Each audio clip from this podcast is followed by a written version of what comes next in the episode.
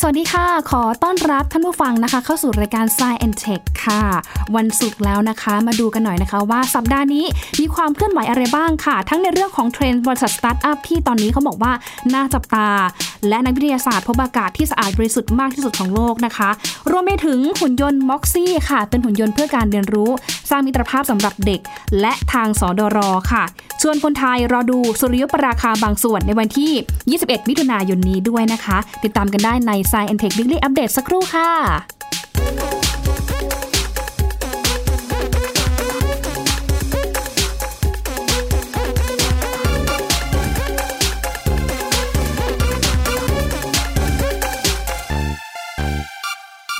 โอ้โห นะคะ เรียกได้ว่าเทรนด์บริษัทสตาร์ทอัพหรือว่าธุรกิจที่เกิดใหม่กำลังมาแรง ทั้งในประเทศไทยและในต่างประเทศค่ะ ซึ่งสตาร์ทอัพนั้นนะคะมีการเติบโตที่รวดเร็วด้วยเงินลงทุนจากนักลงทุนรายใหญ่หลายบริษัทที่ประสบความสำเร็จนะคะ ไม่ว่าจะเป็นบริษัทสตาร์ทอัพด้านบริการขนส่ง เรียกรถแท็กซี่ หรือว่า ขนส่งอาหารอ่าเข้าใจว่าท่านผู้ฟังหลายท่านเป็นลูกค้าแล้วใช่ไหมคะ แต่ยังไงก็ตามค่ะ เขาบอกว่ามีบริษัทสตาร์ทอัพหลายแห่ง ก็ปิดกิจการไปอย่างรวดเร็วด้วยเช่นกันนะคะ สาเหตุมาจากหลายปัจจัยค่ะ ไม่ว่าจะเป็นเรื่องของการระบาดของโควิด -19 นะคะที่ทำให้หลายองค์กรหลายสตาร์ทอัพเนี่ย ด้านการท่องเที่ยวเนี่ยต้องมีการปิดตัวลงนะคะ แต่อย่างไรก็ตามค่ะ เขาก็บอกว่าตอนนี้ก็เริ่มมีบริษัทสตาร์ทอัพที่ยังคงเป็นดาวเด่น แล้วก็กลายเป็นที่น่าจับตามองโดยเฉพาะเทรนด์ในช่วงนี้ด้วยค่ะ อย่างแรกเลยนะคะ เทรนด์ที่กำลังมาแรงก็คือสตาร์ทอัพด้านฟินเทคหรือว่าเทคโนโลยีด้านการเงินค่ะ เขาบอกว่าเทคโนโลยีด้านการเงินออนไลน์นะคะ ยังคงเป็นเทรนด์ที่ได้รับความนิยม โลกออนไลน์ที่ไร้พรมแดนค่ะทำให้การเคลื่อนย้ายโอนเงินเนี่ยสามารถทำได้อย่างรวดเร็ว การจ่ายเงินข้ามประเทศค่ะ กลายเป็นเรื่องง่าย ส่วนหนึ่งที่ทำให้บริษัทสตาร์ทอัพด้านฟินเทคเติบโตอย่างรวดเร็วเนี่ยมาจากธุรกิจอีคอมเมิร์ซการค้าขายออนไลน์ที่ตอนนี้โอ้โหนะคะ ไปไหนมาไหนแม้แต่กระทั่งของกินเนี่ยก็เริ่มมีการขายออนไลน์ วางหน้าร้านกันในแพลตฟอร์มออนไลน์โซเชียลมีเดียกันมากขึ้นค่ะ รวมไปถึงกระแสเทคโนโลยีบล็อกเชนค่ะ การยืนยันตัวตนเพื่อความปลอดภัยในการทำธุรกรรมออนไลน์ ก็มีความปลอดภัยสูง ก็เลยทำให้อาหลายคนตอนนี้นะคะ ก็เริ่มที่จะหันมาขายออนไลน์ คนซื้อก็มาซื้อออนไลน์ค่ะ เพราะว่าไม่ต้องเดินทางไปซื้อที่ไหน แถมการจ่ายเงินณตอนนี้นะคะยังมี ระบบแอปต่างๆ มากมายที่บริการให้สะดวกสบายมากยิ่งขึ้น ก็เลยทำให้ธุรกิจแบบนี้มันเริ่มที่จะเติบโตในช่วงนี้นั่นเองนะคะ ต่อมาค่ะ นอกเหนือจากเรื่องการเงินนะคะ อย่างที่หญิงบอกไปแล้วค่ะ เป็นธุรกิจสตาร์ทอัพด้านอาหาร อืถ้าดูในหน้าฟีดของ Facebook ในตอนนี้นะคะ จะเห็นได้ว่า โอ้โห ถ้าเปิดไปหลายๆฟีดนะคะ จะมีภาพโฆษณาอาหารเด้งขึ้นมาเยอะอย่างต่อเนื่องค่ะ ไม่ว่าจะเป็นของกินของข้าวขนมหวาน อาหารต่างชาติในช่วงนี้ใครคิดถึงต่างประเทศนะคะ อยากจะไปเที่ยวแต่ไปเที่ยวไม่ได้ ก็มีนะคะเด้งขึ้นมาในหน้าฟีดนะคะ หรือแม้แต่คอร์สสอนทำอาหารออนไลน์ทำขนมออนไลน์อะก็เด้งขึ้นมาเหมือนกันค่ะ เขาบอกว่าอาหารนะคะเป็นหนึ่งในปัจจัยสำคัญ ในการดำรงชีวิตของมนุษย์แน่นอนอยู่แล้วค่ะ เพราะฉะนั้นนะคะทางบริษัทสตาร์ทอัพด้านเทคโนโลยีอาหาร ก็เลยมีการเติบโตอย่างรวดเร็วค่ะ ซึ่งก็จัดอยู่ในกลุ่มบริษัทผู้ผลิตอาหารที่สามารถผลิตอาหารที่มีความปลอดภัยสูงจากวัตถุดิบทางการเกษตรนะคะ รวมไปถึงกระบวนการบริหารจัดการในทุกขั้นตอนค่ะ ตั้งแต่การผลิตไปจนถึงครัวของผู้บริโภค นอกจากนี้นะคะยังมีบริษัทสตาร์ทอัพด้านเทคโนโลยี การผลิตอาหารสังเคราะห์ โดยการใช้เครื่องพิมพ์ 3 มิติ 3D printer รวมไปถึงการผลิตเนื้อสัตว์สังเคราะห์ การเจริญเติบโตของเซลล์เนี่ยสามารถที่จะผลิตเนื้อในในปริมาณที่มากโดยที่ไม่จำเป็นต้องใช้กระบวนการเลี้ยงสัตว์ ในฟาร์มขนาดใหญ่ก็เป็นได้นะคะ อันนี้ก็เป็นอีกหนึ่งเทรนด์ที่น่าจับตามองทีเดียวค่ะ ส่วนเรื่องของสตาร์ทอัพด้านเทคโนโลยีรถยนต์ขับเคลื่อนอัตโนมัติ ตอนนี้ก็เริ่มที่จะเติบโตได้เช่นกันนะคะ เพราะว่าในตอนนี้นะคะ บริษัทสตาร์ทอัพด้านเทคโนโลยี รถยนต์ขับเคลื่อนอัตโนมัติเนี่ยนะคะ มีการเติบโตขึ้นอย่างรวดเร็วค่ะ โลกของยานยนต์กำลังที่จะเปลี่ยนไปเป็นรถยนต์พลังงานไฟฟ้า ที่สามารถขับเคลื่อนแบบอัตโนมัติ นอกจากเหตุผลด้านการลดมลพิษทางอากาศแล้วนะคะ ก็บอกว่าในทางทฤษฎีเนี่ยรถยนต์ขับเคลื่อนอัตโนมัติเนี่ยนะคะ ก็ยังสามารถที่จะช่วยลดอุบัติเหตุบนท้องถนนได้เป็นศูนย์เปอร์เซ็นต์ค่ะ เนื่องจากรถยนต์ขับเคลื่อนอัตโนมัติบนถนนทุกคันค่ะ สามารถที่จะเชื่อมโยงการสื่อสารระหว่างรถ แต่ละคันเนี่ย ทำให้รถยนต์มีการคุยกันได้นะคะ คุยกันระหว่างรถกับรถ รถกับคนแล้วก็รถกับถนนค่ะ ก็เลยทำให้สามารถที่จะคำนวณระยะห่างที่เหมาะสม เพื่อความปลอดภัยเพื่อที่จะหลีกเลี่ยงไม่ให้เกิดอุบัติเหตุ หรือว่าเกิดการชนกันนั่นเองนะคะ ตอนนี้ค่ะเขาบอกว่าสตาร์ทอัพด้านเทคโนโลยีรถยนต์ขับเคลื่อนอัตโนมัติเนี่ยส่วนใหญ่อยู่ในอเมริกา ยุโรปแล้วก็จีนด้วยนะคะ ตอนนี้ก็เริ่มที่จะเห็นหลาย ๆ ที่เกิดขึ้นที่ญี่ปุ่นแล้วด้วยเช่นกันค่ะ ส่วนอีกจุดหนึ่งค่ะ เป็นสตาร์ทอัพด้านเทคโนโลยีบริหารจัดการอินฟลูเอนเซอร์นะคะ หรือผู้ใช้งานโซเชียลมีเดียที่มีผู้ติดตามจำนวนมากค่ะ จนกลายเป็นอาชีพที่กำลังได้รับความนิยมในกลุ่มคนรุ่นใหม่ ตัวอย่างเช่น นักสร้างวิดีโอที่มีผู้ติดตามหลัก 1 ล้านคนค่ะ ก็สามารถที่จะสร้างรายได้จากการทำคลิปวิดีโอ แล้วก็แทรกโฆษณาอย่างเป็นกอบเป็นกำนะคะ ซึ่งการเติบโตของอินฟลูเอนเซอร์ค่ะทำให้มีบริษัทสตาร์ทอัพด้านการพัฒนาระบบบริหารจัดการอินฟลูเอนเซอร์เนี่ยเกิดขึ้นจำนวนมาก คือเรียกได้ว่าเป็นที่ปรึกษาช่วยบริหารจัดการต่างๆของเน็ตไอดอลของอินฟลูเอนเซอร์นะคะ โดยมีกลุ่มผู้ใช้งานหลักเป็นนักการตลาดที่ต้องการระบบ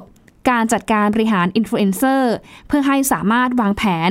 กลยุทธ์ หรือว่าประชาสัมพันธ์ข้อมูลธุรกิจของตัวเขาเองนะคะรวมไปถึงบริษัทบนโซเชียลมีเดียเนี่ยสามารถที่จะเข้าถึงกลุ่มลูกค้า กลุ่มผู้ติดตามได้ตรงตามเป้าหมายได้มากที่สุดด้วยเช่นกันอ่าเป็นอีกหนึ่งอาชีพใหม่ที่น่าสนใจเหมือนกันนะคะโอ้เป็นหญิงก็ใฝ่ฝันนะตอนนี้นะคะ คือถ้าถามเด็กๆหลายคนในอเมริกาเนี่ยนะคะ คือตอนนี้ มันมีช่วงหนึ่งที่เทรนด์เนี่ยนะคะ เริ่มที่จะมีเด็กๆเนี่ยสนใจ อยากจะเป็นยูทูบเบอร์นะคะ จากที่ก่อนหน้านี้อาเทรนด์เป็นเป็นเหมือนเด็กอยากจะทำงานที่นาซานะคะ หรือว่าอยากจะทำงานด้านอื่นๆ ใช่ไหมคะ แต่ว่าในตอนนี้เทรนด์เขาบอกว่าเออเด็กๆอยากเป็นยูทูบเบอร์เพราะว่าหนึ่งเลยคือ มันสามารถที่จะ ให้เขามีพื้นที่ในการทำในสิ่งที่เขารักที่เขาชอบนะคะสองก็คือนี่แหละทำให้เขามีตัวตนนะคะ สามารถที่จะใช้พื้นที่ของโซเชียลมีเดียตรงนี้นะคะ สร้างรายได้หาเงินได้นะคะสามก็คือนี่แหละมันมีชื่อเสียงมีโอกาสเข้ามา ก็เลยทำให้เด็กๆหลายคนเนี่ยมีความใฝ่ฝัน อยากที่จะเป็นนักสร้างคอนเทนต์บนแพลตฟอร์มโซเชียลมีเดียนะคะโดยเฉพาะใน Facebook แล้วก็ YouTube ค่ะที่เขาบอกว่าถ้ามีคนติดตาม เยอะๆนะคะ แม้แต่หลักหมื่นคนอย่างเงี้ยก็ยังคงสามารถที่จะสร้างไรายได้ เป็นเงินก้อนโตได้อีกด้วยนะคะ ก็เป็นความฝันของยิงเหมือนกันนะคะ ที่อยากจะเป็นยูทูบเบอร์ด้วยเหมือนกันนะคะ เอาละค่ะเดี๋ยวช่วงนี้พักกันสักครู่นะคะ ช่วงหน้าค่ะ พาไปดูเรื่องของหุ่นยนต์เพื่อการเรียนรู้ม็อกซี่นะคะรวมไปถึงอากาศที่สะอาดบริสุทธิ์มากที่สุดของโลกเนี่ยอยู่ที่ไหน และสุริยุปราคาต้องเตรียมตัวอย่างไร ติดตามได้ใน Science Tech Weekly Update ช่วงต่อไปค่ะ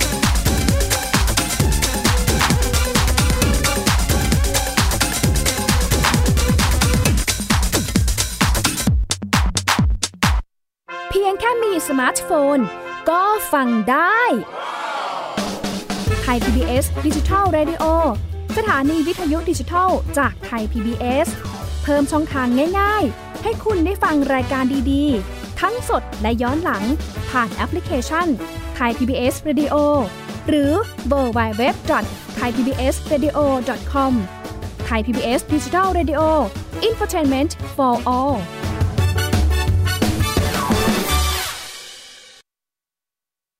มากกว่าด้วยเวลาข่าวที่มากขึ้น จะพัดพาเอาฝุ่นออกไปได้ครับ มากกว่าให้คุณทันในทุกสถานการณ์ ตามที่กฎหมายดังกล่าวกำหนดเอาไว้ มากกว่ากับเนื้อหาเที่ยงตรงรอบด้านนำมาใช้ในคดีเมาแล้วขับ มากกว่า ในทุกทางออกของสังคม ป้องกันไม่ให้ปัญหาเกิดขึ้น มากกว่ากับข่าวรอบวันในทุกมิติ เครนก่อสร้างเกิดอุบัติเหตุขึ้น มากกว่าด้วยการวิเคราะห์ที่ตรงจุด ความพยายามของภาครัฐที่จะแก้ปัญหา และมากกว่ากับทีมข่าวมืออาชีพ ข่าวไทย PBS ให้คุณได้มากกว่าที่คุณอย่ามาถามอะไรที่ search เจอใน Google เออถามกูรูในสิ่งที่ Google ไม่มี TCAS keyword สำคัญเลย ครับ TCAS คือระบบการคัดเลือกค่ะ ดังนั้นถ้าเราบ่นกันเรื่องของการสอบที่ซ้ำซ้อน มันไม่ได้เกี่ยวโดยตรงกับ TCAS อ๋อ เราไปโทษ TCAS เขาไม่ได้ไม่ได้ เพราะเขาไม่ใช่ข้อสอบ ถูกต้อง TCAS คือระบบการคัดเลือก อยากให้ฟังจะได้รู้จากกูรูด้านการศึกษา โดยนัทยาเพชรวัฒนา และวรเกียดนิ่มมาก ในรายการทีคุณ TCAS ทุกวันเสาร์ 16 นาฬิกา ทางไทย PBS Digital Radio ฟังสดหรือย้อนหลังทางแอปพลิเคชันไทย PBS Radio และ w w w t h a i PBS Radio com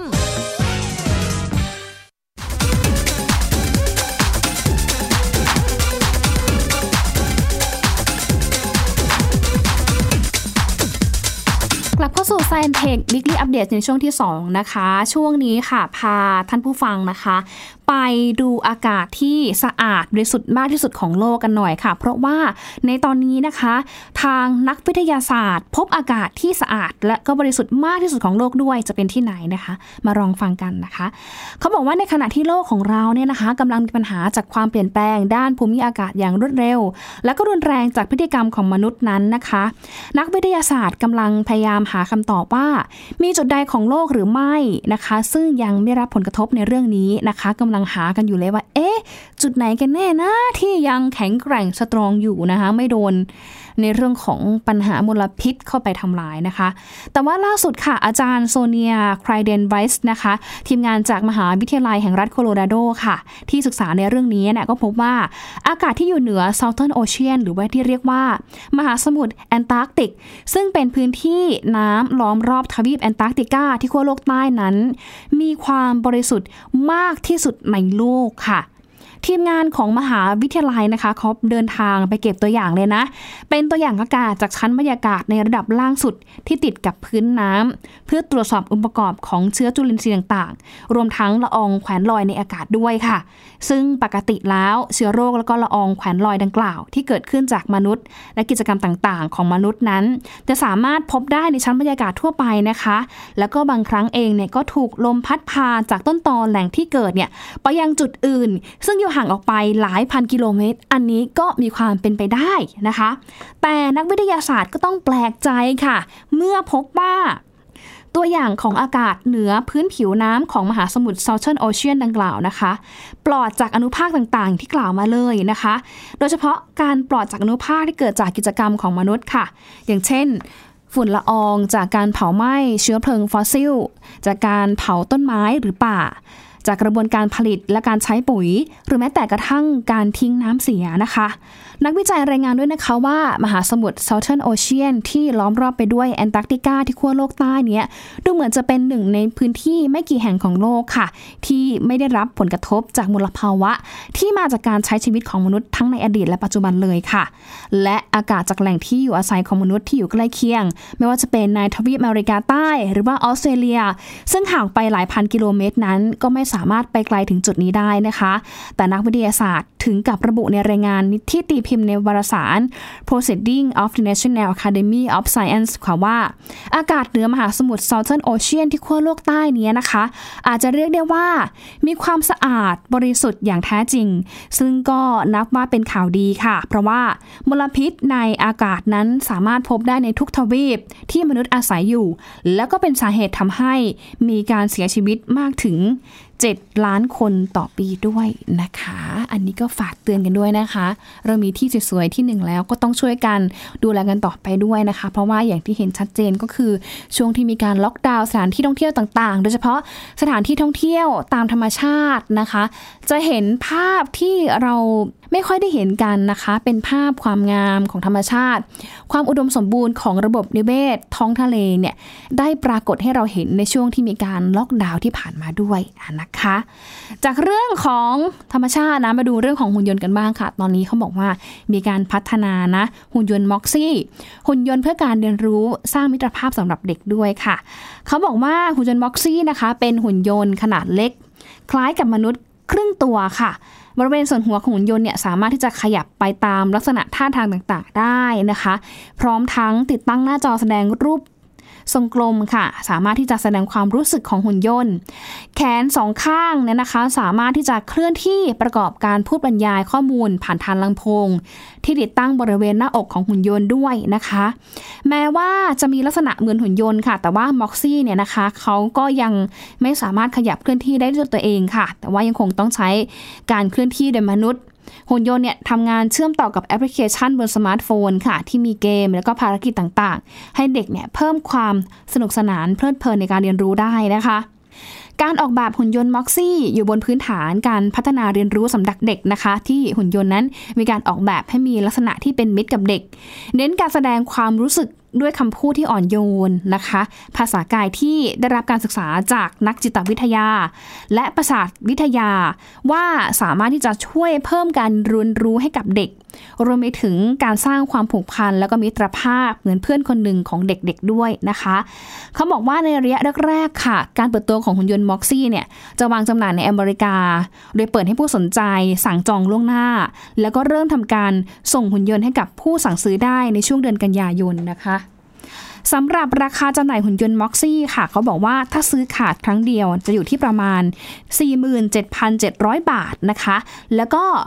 ถ้าเป็นเช่ารายเดือนค่ะเขาบอกว่าอยู่ที่ประมาณ 2,000 บาทต่อเดือน ซึ่งก็ถือว่าเป็นหุ่นยนต์สำหรับเด็กนะคะ ที่มีราคาสูง แต่เขาบอกว่าถ้าเทียบกับประสิทธิภาพของหุ่นยนต์แล้วก็ราคาแบบเช่ารายเดือนเนี่ยก็ทำนับว่า ราคาเนี่ยนะคะน่าสนใจอยู่ไม่น้อยค่ะ เพราะว่าจ่ายเพียงแค่ 2,000 บาทต่อเดือนเท่านั้นนะคะ ที่นอกจากจะมาช่วยเป็นเพื่อนเล่นให้กับเด็กๆแล้วนะคะ หุ่นยนต์เองเนี่ยก็ยังช่วยส่งเสริมการเรียนรู้ให้กับเด็กนะคะ แล้วก็เป็นมิตรต่อการใช้งานสำหรับเด็กและครอบครัวได้อีกด้วยนะคะ ก็ถือว่าเป็นหุ่นยนต์ที่น่ารักทีเดียวค่ะท่านผู้ฟังคะจากเรื่องของหุ่นยนต์ค่ะไปดูเรื่องของ AI กันบ้างค่ะเพราะว่าล่าสุดนะคะทาง IBM ค่ะ ประกาศไม่พัฒนา ธุรกิจที่เกี่ยวกับ facial recognition ด้วยเหตุผลด้านมนุษยธรรมด้วยนะคะ เนื่องจากว่าเทคโนโลยีจดจำใบหน้าถูกนำมาใช้กันมากขึ้นค่ะ แต่ก็มีการตั้งคำถามเกี่ยวกับการละเมิดสิทธิของมนุษยชนด้วยนะคะ โดยเฉพาะในสหรัฐที่กังวลว่าการใช้เทคโนโลยีนี้มีความเหมาะสมหรือไม่ค่ะล่าสุดนะคะ คุณอาวินคริสนานะคะ เป็น CEO ของ IBM เนี่ยแหละนะคะ ส่งจดหมายเปิดผนึกเลยค่ะ เพื่อที่จะให้กับสภาคองเกรสเนี่ยนะคะได้ไปอ่านในประเด็นว่าด้วยความเท่าเทียมของชาติพันธุ์ และการปฏิรูปการเลือกปฏิบัติในกระบวนการยุติธรรม โดยเฉพาะในแง่ของการนำเทคโนโลยีมาใช้งานค่ะหนึ่งในใจความสำคัญของจดหมายของ IBM ก็คือจะเลิกพัฒนา ขาย และก็เกี่ยวข้องกับเทคโนโลยี facial recognition รวมไปถึงซอฟต์แวร์การวิเคราะห์ แล้วก็จะไม่ให้อภัยบริษัทด้านเบนเดอร์เจ้าใดนะคะ ที่นำเทคโนโลยีนี้ไปใช้กับการสอดส่องประชาชนอย่างแน่นอน เพราะว่ามันจะก่อให้เกิดการเหมารวมพฤติกรรมหรือว่า record profiling นะคะหรืออะไรก็ตามที่ไปละเมิดสิทธิมนุษยชน และเสรีภาพของประชาชนนั่นเองค่ะ นอกจากนี้นะคะเขายังบอกว่า IBM นะคะยัง กระตุ้นให้ประเด็นเรื่องวิธีการใช้ facial recognition เนี่ยแล้วก็มีคำถามฝากไปถึงหน่วยงานที่บังคับใช้กฎหมายของภาครัฐ ควรใช้เทคโนโลยีนี้หรือไม่นะคะ ซึ่งเรื่องนี้ค่ะทาง IBM นะคะเขาก็มีข้อเสนอแนะว่าตัวเทคโนโลยี facial recognition เนี่ยนะคะ ควรที่จะกลายเป็นบาระแห่งชาติได้แล้ว แล้วก็ควรที่จะมาพูดกันได้แล้วว่า จะใช้ในแบบไหน สอดส่องแบบไหนที่มันเกินความจำเป็นไปหรือว่าเกินขอบเขตไป และมันไปละเมิดความเป็นส่วนตัวของประชาชน อันนี้ทาง IBM เขาก็ออกมาแสดงจุดยืนอย่างชัดเจนเกี่ยวกับเรื่องของการใช้เทคโนโลยี AI โดยเฉพาะ facial recognition นะคะเอาละค่ะ จากเรื่องนี้นะคะ ไปดูอีกเรื่องหนึ่งค่ะ ที่ปิดท้ายกันหน่อยนะคะ อย่างที่เกริ่นเอาไว้นะคะว่า ในช่วง 21 มิถุนายนนี้ สดรค่ะชวนคนไทยไปดูสุริยุปราคาในบางส่วนนะคะ เกิดขึ้นในช่วงบ่ายโมงถึง4โมงค่ะ แนะนำแล้วก็ย้ำชัดเจนเลยนะคะว่า ขอให้ดูผ่านอุปกรณ์ที่กรองแสงเท่านั้น ห้ามดูด้วยตาเปล่า หรือว่าใช้แว่นกันแดดดูเด็ดขาด เพราะจะทำให้ตาบอดได้ค่ะ สถาบันวิจัยดาราศาสตร์แห่งชาติหรือว่าสนรหรือว่าดาริสนะคะ บอกว่าในวันที่ 21 มิถุนายนนี้ค่ะ จะเกิดสุริยุปราคาแบบวงแหวน แนวคราดเนี่ยนะคะ ผ่านแอฟริกากลาง คองโก เอธิโอเปีย ตอนใต้ของปากีสถาน ตอนเหนือของอินเดียและประเทศจีนค่ะ ส่วนไทยก็จะเห็นเป็นบางส่วนนะคะโดยดวงจันทร์เนี่ยบทบางดวงอาทิตย์เพียงบางส่วนก็ทำให้เห็นดวงอาทิตย์เนี่ยว้าแหว่ง ก็สามารถที่จะสังเกตเห็นได้ทุกภาคของประเทศไทยค่ะ แต่ละภูมิภาคเองก็จะมองเห็นแตกต่างกันด้วยนะคะ ไม่ได้เห็นเหมือนกันหมด อย่างเช่นที่ภาคเหนือก็จะเห็นมากสุดเนี่ยถึง 63%ค่ะ ส่วนที่ภาคใต้เนี่ยจะเห็นว่ามีการบดบังน้อยกว่า ก็จะเห็นเพียงแค่ 16%เท่านั้น ส่วนในกรุงเทพมหานครค่ะ เขาบอกว่าจะเห็นบดบังที่ 40%นะคะ สังเกตเห็นได้ในช่วงเวลาตั้งแต่บ่ายโมงจนถึง 4 โมง 10 นาทีตามเวลาของไทยค่ะ และดวงอาทิตย์เนี่ยจะปรากฏบ้าแหว่งมากที่สุดนะคะ ถ้าเห็นในประเทศไทยเนี่ยก็อยู่ในช่วงประมาณบ่าย 2 49 นาทีค่ะสำหรับสุริยุปราคานะคะ เป็นปรากฏการณ์ที่ดวงอาทิตย์ ดวงจันทร์แล้วก็โลก โคจรมาอยู่ในแนวเดียวกันค่ะ โดยมีดวงจันทร์เนี่ยอยู่ตรงกลาง เมื่อสังเกตจากโลกเนี่ยจะเห็นดวงจันทร์เคลื่อนที่เข้ามาบดบังดวงอาทิตย์นะคะ ส่วนสุริยุปราคาบางส่วนค่ะ เกิดจากโลกดวงจันทร์แล้วก็ดวงอาทิตย์เนี่ย ไม่ได้เรียงอยู่ในแนวเดียวกัน ขณะเกิดบางส่วนเนี่ยดวงจันทร์ก็เลยบดบังดวงอาทิตย์เพียงบางส่วนเท่านั้นค่ะทำให้มีเพียงเงามัวของดวงจันทร์เนี่ยทอดผ่านพื้นผิวโลก ผู้สังเกตบนโลกภายในบริเวณที่เงามัวดวงจันทร์พาดผ่าน จะเห็นดวงอาทิตย์ถูกดวงจันทร์เนี่ยบดบังเพียงบางส่วนเท่านั้นนายสุภเริกครือขานนท์หัวหน้างานบริการวิชาการทางดาราศาสตร์เนี่ยบอกว่าสำหรับผู้สนใจชมปรากฏการณ์ว่านะคะ ห้ามสังเกตปรากฏการณ์ด้วยตาเปล่า หรือว่าห้ามดูผ่านแว่นกันแดดโดยเด็ดขาดนะคะ หรือบางคนมีความเชื่อ ห้ามดูทางแผ่นซีดี เป็นอันขาด เนื่องจากว่า แสงจากดวงอาทิตย์ค่ะ สามารถทำลายเซลล์ประสาทตาจนตาบอดได้นะคะ ดังนั้นควรสังเกตผ่านอุปกรณ์เฉพาะที่มีคุณสมบัติกรองแสงได้อย่างปลอดภัยค่ะ เช่น แว่นตาดูดวงอาทิตย์ที่ทำจากแผ่นกรองแสงโพลิเมอร์ดำหรือว่าแผ่นกรองแสงอลูมิเนียมไมล่าแผ่นกระจก แผ่นกรองแสงสำหรับหน้ากากเชื่อมโลหะเบอร์ 14 หรือมากกว่านั้นจึงจะดูได้อย่างปลอดภัยนะคะ นอกจากนี้ค่ะเขาก็บอกว่ายังสามารถที่จะดูผ่านอุปกรณ์ที่เป็นทางอ้อมได้นะคะ ไม่ว่าจะเป็นการดูเงาของดวงอาทิตย์ ผ่านฉากรับภาพ หรือใช้หลักการของการ ดูกล้องรูเข็ม ซึ่งเป็นวิธีที่ปลอดภัย ไม่เกิดอันตรายต่อดวงตาค่ะ แล้วก็ยังสามารถดูผ่านปรากฏการณ์ดังกล่าวได้ทีละหลายคนด้วยนะคะ ถ้าหากสังเกตผ่านกล้องโทรทัศน์นะคะ ต้องเป็นกล้องโทรทัศน์ที่มีการติดฟิลเตอร์กรองแสงดวงอาทิตย์เท่านั้นค่ะ เนื่องจากกล้องโทรทัศน์นะคะมีเลนส์รวมแสงทำให้แสงอาทิตย์เนี่ยทวีกำลังแรงมากขึ้น และที่สำคัญเลยนะคะ ถ้าดูไม่ผ่านฟิลเตอร์กรองแสงเนี่ยจะเป็นอันตรายอย่างยิ่งแก่ดวงตาของเรา ถึงขั้นทำให้ตาบอดได้นะคะสำหรับปรากฏการณ์สุริยุปราคาครั้งต่อไปค่ะ ก็สามารถที่จะเห็นได้ในไทยนะคะ ก็คือเป็นบางส่วนในวันที่ 2 สิงหาคมนี้นะคะ ซึ่งต้องรอ อีก 7 ปีข้างหน้าคือ 2 สิงหาคมปี 70 นะคะ ต้องรออีก 7 ปีข้างหน้าเลยนะคะ แต่ว่า